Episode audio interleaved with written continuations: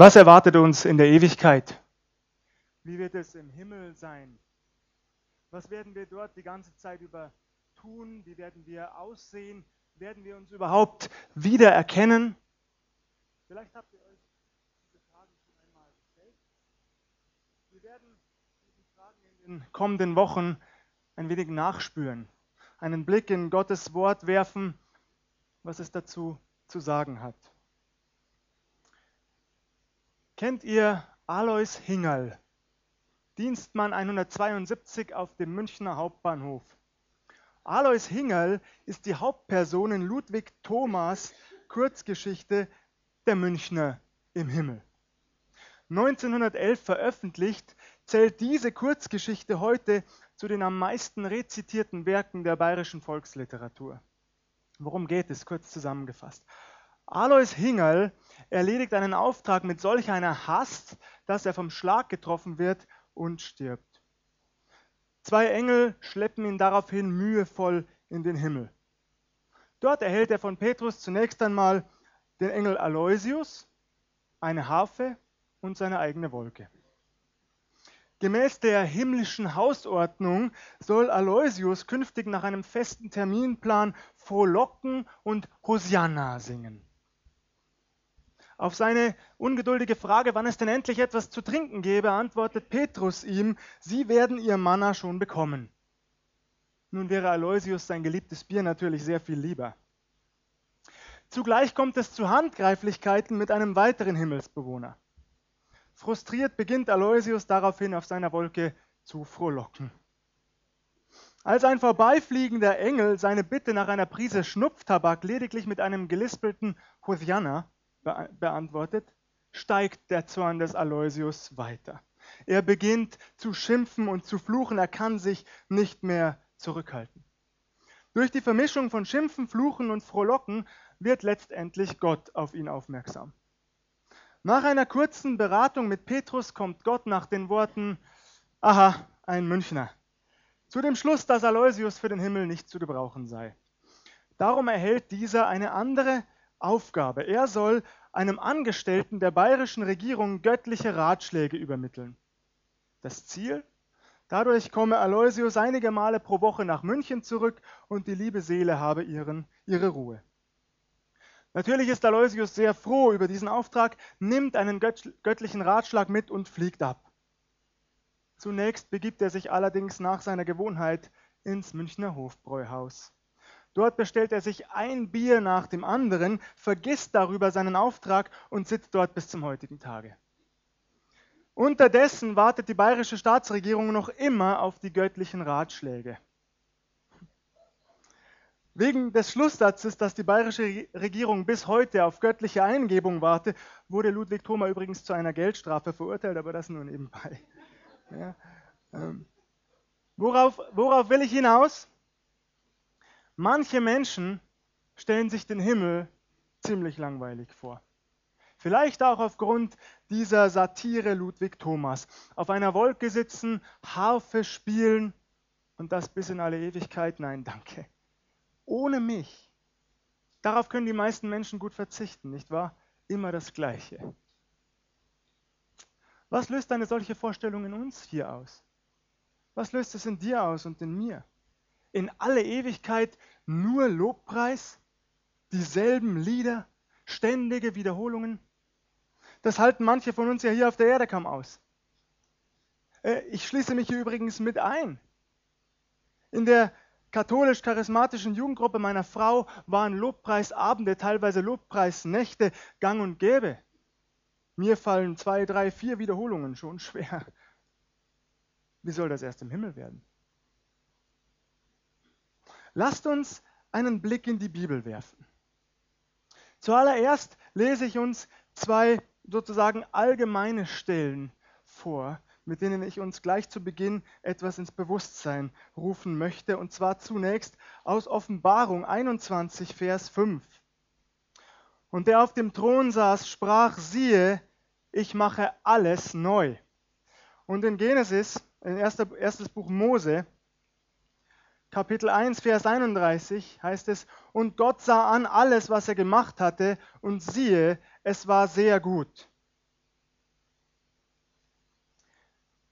So wie es am Anfang war, so wird es auch am Ende wieder sein, sehr gut. Alles wird wieder sehr gut sein. Alles, was wir Menschen zwischenzeitlich verdreht, was wir zerstört, kaputt gemacht haben, alles, worauf jetzt noch der Fluch der Sünde liegt, sozusagen, wird wieder so sein, wie ursprünglich von Gott geplant und gewollt. Das bedeutet, es wird also überhaupt keine negativen Empfindungen mehr geben. Langeweile, ich behaupte, das werden wir in der Ewigkeit nicht mehr kennen, geschweige denn verspüren. Überhaupt, ich glaube, es wird auch die Zeit, wie wir sie kennen, nicht mehr geben. In der Unendlichkeit ist eine Armbanduhr vollkommen sinnlos. Ehrlich gesagt, persönlich empfinde ich das eher als Segen, denn als Fluch. Mal ehrlich, wie oft drehen wir unser Handgelenk und sehen auf die Uhr? Offensichtlich oder verstohlen. Wie oft machen wir das? Was für eine Frechheit. Heute dauert der Gottesdienst wieder lang. Hat der Pastor kein Zeitgefühl? Der Gottesdienstleiter? Kann er nicht mal dazwischen gehen? Könnte man die Sache nicht ein wenig abkürzen? Schließlich wartet zu Hause doch das Mittagessen auf uns oder der Besuch bei Verwandten oder Freunden. Dass wir das tun, auf die Uhr blicken und uns anschließend eventuell darüber ärgern, wie lange der Gottesdienst dauert oder eine Predigt oder der Lobpreis. In der Ewigkeit wird es das nicht mehr geben, davon bin ich überzeugt. Vielmehr werden wir merken, was es wirklich bedeutet, Gott anzubeten, ihn zu loben, ihm Lieder zu singen, ihm nahe zu sein, vollständig in seine Gegenwart einzutauchen, wenn man so will, darin förmlich zu versinken, im positiven Sinn natürlich. All unser Lobpreis hier auf der Erde ist lediglich ein schwacher Abglanz dessen, was uns im Himmel erwartet. Das ist übrigens keine Kritik an euch als Lobpreismusiker. Ihr wisst das hoffentlich. Es ist eine Tatsache, in Gottes Gegenwart wird der Lobpreis unendlich intensiver sein als all unsere diesseitigen Erfahrungen damit. bevor ich fortfahre. Vieles von dem, was ich im Zusammenhang mit dem Himmel, mit der Ewigkeit sage und auch in den kommenden Wochen sagen werde, ist und bleibt Spekulation. So ehrlich will ich von Anfang an sein. Allerdings wird es niemals an den Haaren herbeigezogen sein, sondern stets mit ganz deutlichen Anhaltspunkten und Bezügen aus Gottes lebendigem Wort. Nebenbei, ich bin der Meinung, man darf auch ruhig spekulieren solange man Spekulationen als solche klar kennzeichnet. Indem man etwas sagt wie ich behaupte oder ich glaube, ich könnte mir vorstellen, dass. Und, und das ist ganz wichtig, deswegen betone ich es, es muss immer auf der Grundlage der Bibel geschehen. Niemals losgelöst davon. Behauptungen, die man trifft im Zusammenhang mit Gottes Wort, müssen außerdem immer offen sein für Korrektur durch den Heiligen Geist. Der Heilige Geist darf das, was ich sage, korrigieren, wenn es nicht korrekt ist. Übrigens, Ludwig Thoma hat sich die Harfe auch nicht aus der Nase gezogen, sagt man das so. Bin ich ganz so fit mit Redewendungen. Jedenfalls steht sie in der Bibel in Offenbarung Kapitel 5. Ich lese uns die Verse 8 bis 10. Und als es, das Lamm, das Buch nahm, da fielen die vier Wesen und die 24 Ältesten nieder vor dem Lamm, und ein jeder hatte eine Harfe und goldene Schalen voll Räucherwerk. Das sind die Gebete der Heiligen. Und sie sangen ein neues Lied. Du bist würdig zu nehmen das Buch und aufzutun seine Siegel, denn du bist geschlachtet und hast mit deinem Blut Menschen für Gott erkauft, aus allen Stämmen und Sprachen und Völkern und Nationen, und hast sie unserem Gott zu einem Königreich und zu Priestern gemacht, und sie werden herrschen auf Erden. Offensichtlich gibt es also Harfenmusik im Himmel. Zumindest die 24 Ältesten vor dem Thron Gottes werden Harfe spielen. Ob jeder von uns eine Harfe haben wird, das lässt die Bibel offen, das weiß ich nicht. Ich vermute allerdings, wo es Harfen gibt, sind auch andere Musikinstrumente nicht weit. Ich stelle mir also vor, dass es auch weiterhin Gitarren geben wird, Keyboards, Mundharmonikas. Leider ist Ernst heute Morgen nicht da. Und all diese Vielfalt an Instrumenten wird auch im Himmel dazu benutzt werden, um unseren Herrn zu loben, ihn zu preisen. Persönlich werde ich, so stelle ich mir das vor, endlich Gelegenheit haben, Gitarre spielen zu lernen. Hier auf der Erde habe ich mit 13 oder 14 Jahren nach etwa eineinhalb Jahren den Gitarrenunterricht aufgegeben und ich habe seitdem nicht mehr gespielt. Doch einmal, als ich meine Frau zum zweiten Mal sah, hat sie mein, meine Griffe ein wenig aufgefrischt. Ich gestehe allerdings, dass das von mir nur eine Masche war, um sie wiederzusehen. Gut, nun, äh, wie auch immer. Ja, im Himmel kann selbst der unmusikalischste Pastor ein großartiger Gitarrist werden, das glaube ich, liebe Geschwister. Und wir werden, so sagt es die Offenbarung, neue Lieder singen. Das freut wahrscheinlich diejenigen unter uns am meisten, die die Alten schon längst nicht mehr hören können. Und vielleicht wird der ein oder andere von uns zu Gottes Ehre ein eigenes Lied komponieren. Wäre das nicht toll? Ich glaube kaum, dass unsere Kreativität im Himmel in irgendeiner Form eingeschränkt oder gar beendet sein wird. Das kann ich mir kaum vorstellen. Eher das Gegenteil wird der Fall sein, dass sie dort erst vollständig zur Entfaltung kommt. Zu Gottes Ehre. Also ja, das halten wir bitte fest. Es wird Lobpreis geben. Aber es wird nichts Langweiliges mehr sein. Es wird uns Freude bereiten, ausnahmslos, in der Gegenwart Gottes vor seinem Thron. Wir werden vollkommen sein. Und wir werden vollkommen verinnerlicht haben, was das bedeutet, Lobpreis Gottes. Kein Augenverdrehen mehr. Kein Kopfschütteln, wenn einer seine Hände erhebt oder auf seine Knie fällt. Man wird sich nicht mehr darüber ärgern, wenn ein Ton nicht getroffen wird. All das sind in der Gegenwart Gottes Nebensächlichkeiten sind es bereits jetzt übrigens und ich wünschte mir, das wären sie auch für uns. Das sage ich euch ganz ehrlich.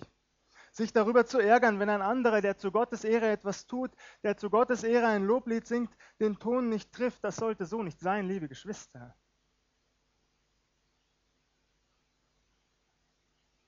Missversteht mich bitte allerdings auch nicht. Ich ermutige uns hier nicht dazu, alles schleifen zu lassen sich nicht mehr vorzubereiten, nicht mehr zu proben, sich nicht weiterentwickeln zu wollen. So ist es nicht gemeint. Leider hört man ja immer wieder in christlichen Kreisen das Argument, man dürfe den Heiligen Geist nicht zu sehr einschränken, er brauche schließlich seinen Freiraum, um zu wirken. Ganz nach dem Motto, ich muss nichts mehr tun, Gott wird es schon richten. Ihr Lieben, ich glaube, dass das eine das andere nicht ausschließen muss. Ein Beispiel aus meinem eigenen Leben. Ich bin überzeugt, wenn ich Predigten vorbereite, wirkt der Geist Gottes bereits während meiner Vorbereitungsphase. Und dennoch lasse ich ihm selbst am Sonntagmorgen noch den Freiraum, spontan zu wirken. Das ist tatsächlich so. Jedes Mal lege ich ihm meine Predigt hin und ich sage zu ihm, wenn noch etwas ergänzungsbedürftig ist, dann bitte ergänze es, korrigiere es, wenn es korrigiert werden muss, verschließ mir den Mund, wenn ich Blödsinn sagen möchte oder etwas, das nicht zu deiner Ehre dient. Diesen Freiraum hat der Heilige Geist jedes Mal. Ich schränke ihn nicht ein durch meine Vorbereitung. Ich profitiere davon. Ihr Lieben, es ist nichts Schlechtes, sich vorzubereiten. Und ich gestehe es euch ehrlich, ich spreche meine Predigten je nach Zeit teilweise mehrfach durch, bevor ich sie halte. Ich übe sie regelrecht ein. Ich überlege mir vorab, wo vielleicht eine Pause angemessen sein könnte. Das tue ich tatsächlich. Früher habe ich das sogar vor dem Spiegel getan. Und ich merke beim Sprechen, ob das, was ich sage, einigermaßen sinnvoll ist oder nicht.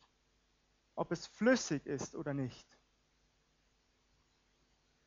Es bereichert mich, wenn ich mich vorbereite und intensiv beschäftige mit dem Wort Gottes. Und das sollte auf allen Ebenen so sein. Ob bei unseren Gottesdienstleitern, beim Lobpreisteam, bei den Predigern. Das sollte so sein, davon bin ich überzeugt. Ein Lobpreisteam würde niemals sagen, pff, wir müssen nicht länger üben, Wir kommen sonntags und lassen uns überraschen, was der Heilige Geist für uns vorbereitet hat. Vielleicht hat er ja auch schon unsere Notenblätter auf die Notenständer gelegt. Könnte ja sein. Das würde niemals, das würde euch niemals in den Sinn kommen, habe ich recht? Natürlich nicht, denn ihr bereitet euch vor zu Gottes Ehre. Ihr probt, ihr wollt besser werden in dem, was ihr tut, zu Gottes Ehre. Und das ist gut und richtig so. Vielen Dank dafür.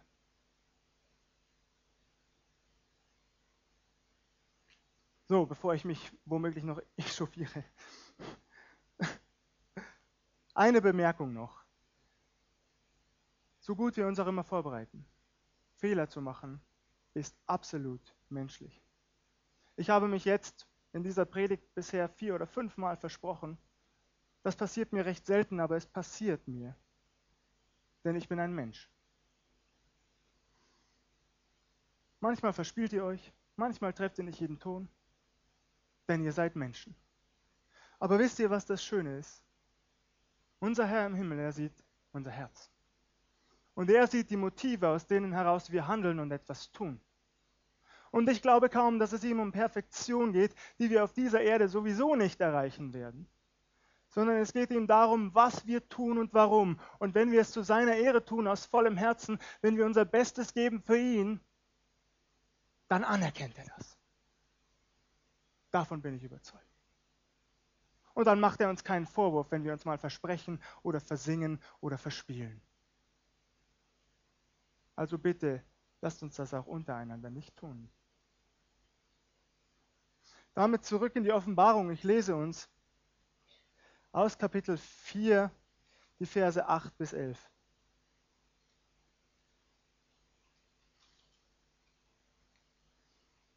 Und ein jedes der vier Wesen hatte sechs Flügel, und sie waren rundum und innen voller Augen.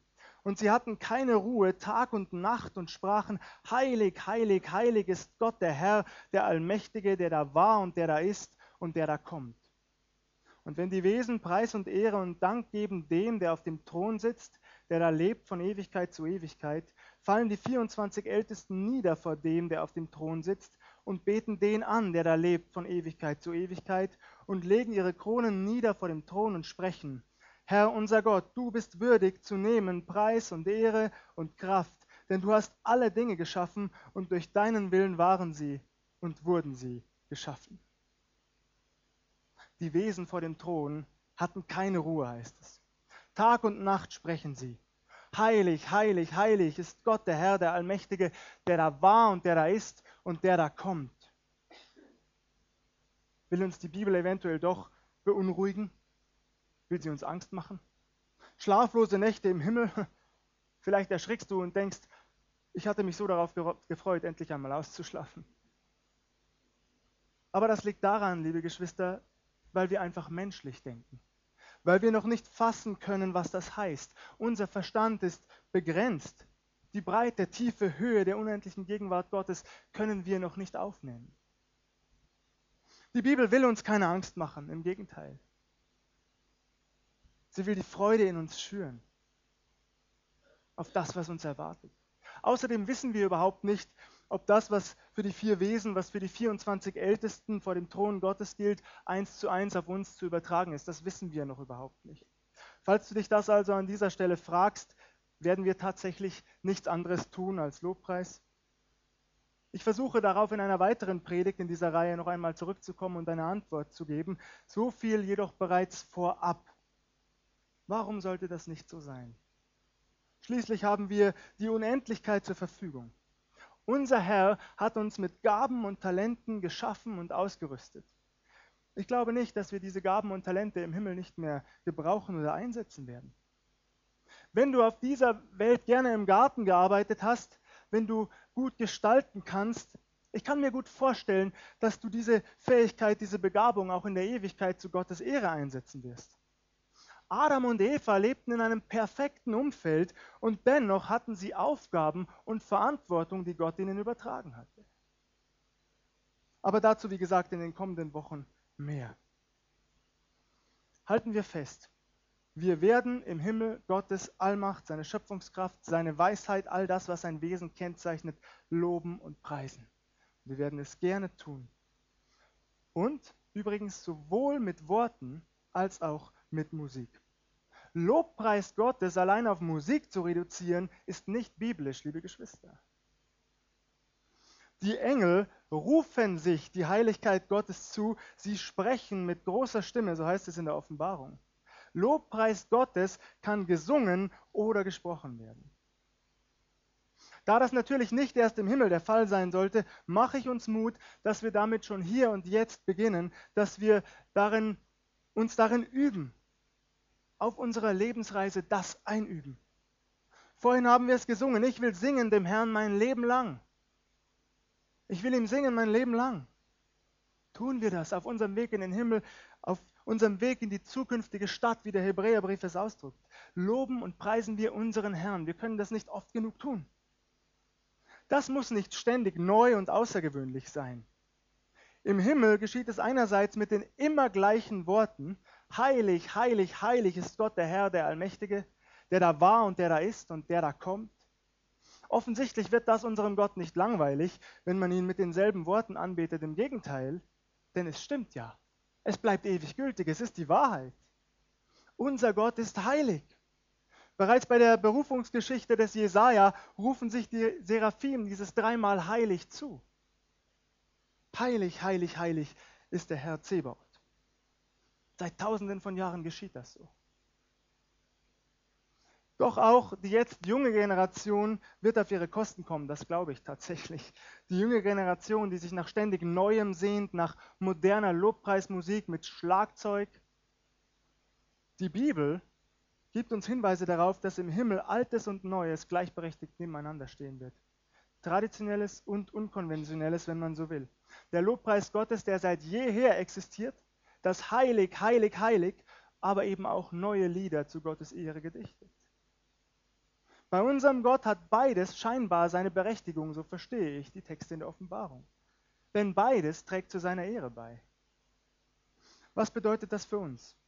Ich mache uns Mut, dass wir uns schon hier auf der Erde darauf einlassen. Genießen wir das Paul-Gerhardt-Lied aus dem 17. Jahrhundert ebenso wie die Lieder von Hillsong. Ich bitte uns, versuchen wir es zumindest. Es geschieht zu Gottes Ehre. Über manche Texte kann man streiten, das gebe ich zu. Und dennoch geschieht es zu Gottes Ehre. Weder Paul Gerhardt noch Hillsong muss zu unserer favorisierten Lobpreismusik werden, aber sie haben beide ihre Berechtigung. Üben wir das ein, ich mache uns Mut. Üben wir das ein. Zum Abschluss.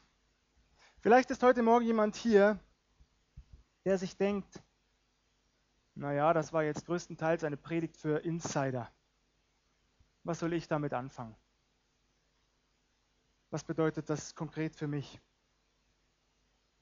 Selbst wenn das so ist, selbst wenn du noch nicht lange Kind Gottes bist oder womöglich noch gar nicht, Du bist genau wie jeder andere dazu eingeladen, in diesen ewigen Lobpreis Gottes einzustimmen.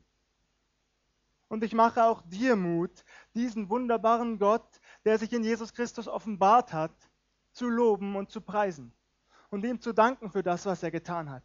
Er ist das Lamm, der sich schlachten ließ für uns, für dich und für mich, der sein Leben gegeben hat für uns, für dich und für mich. und ihn dürfen wir loben und preisen. Zu ihm dürfen wir kommen.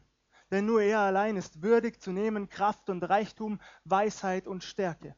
Nur ihm allein gebührt unsere Ehrerbietung und unser Lobpreis. Nur ihm in alle Ewigkeit. Und wenn du das auch tun willst, dann komm zu ihm und stimme mit ein. Du bist eingeladen. Gelobt sei Gott, würdig ist das Lamm. Amen.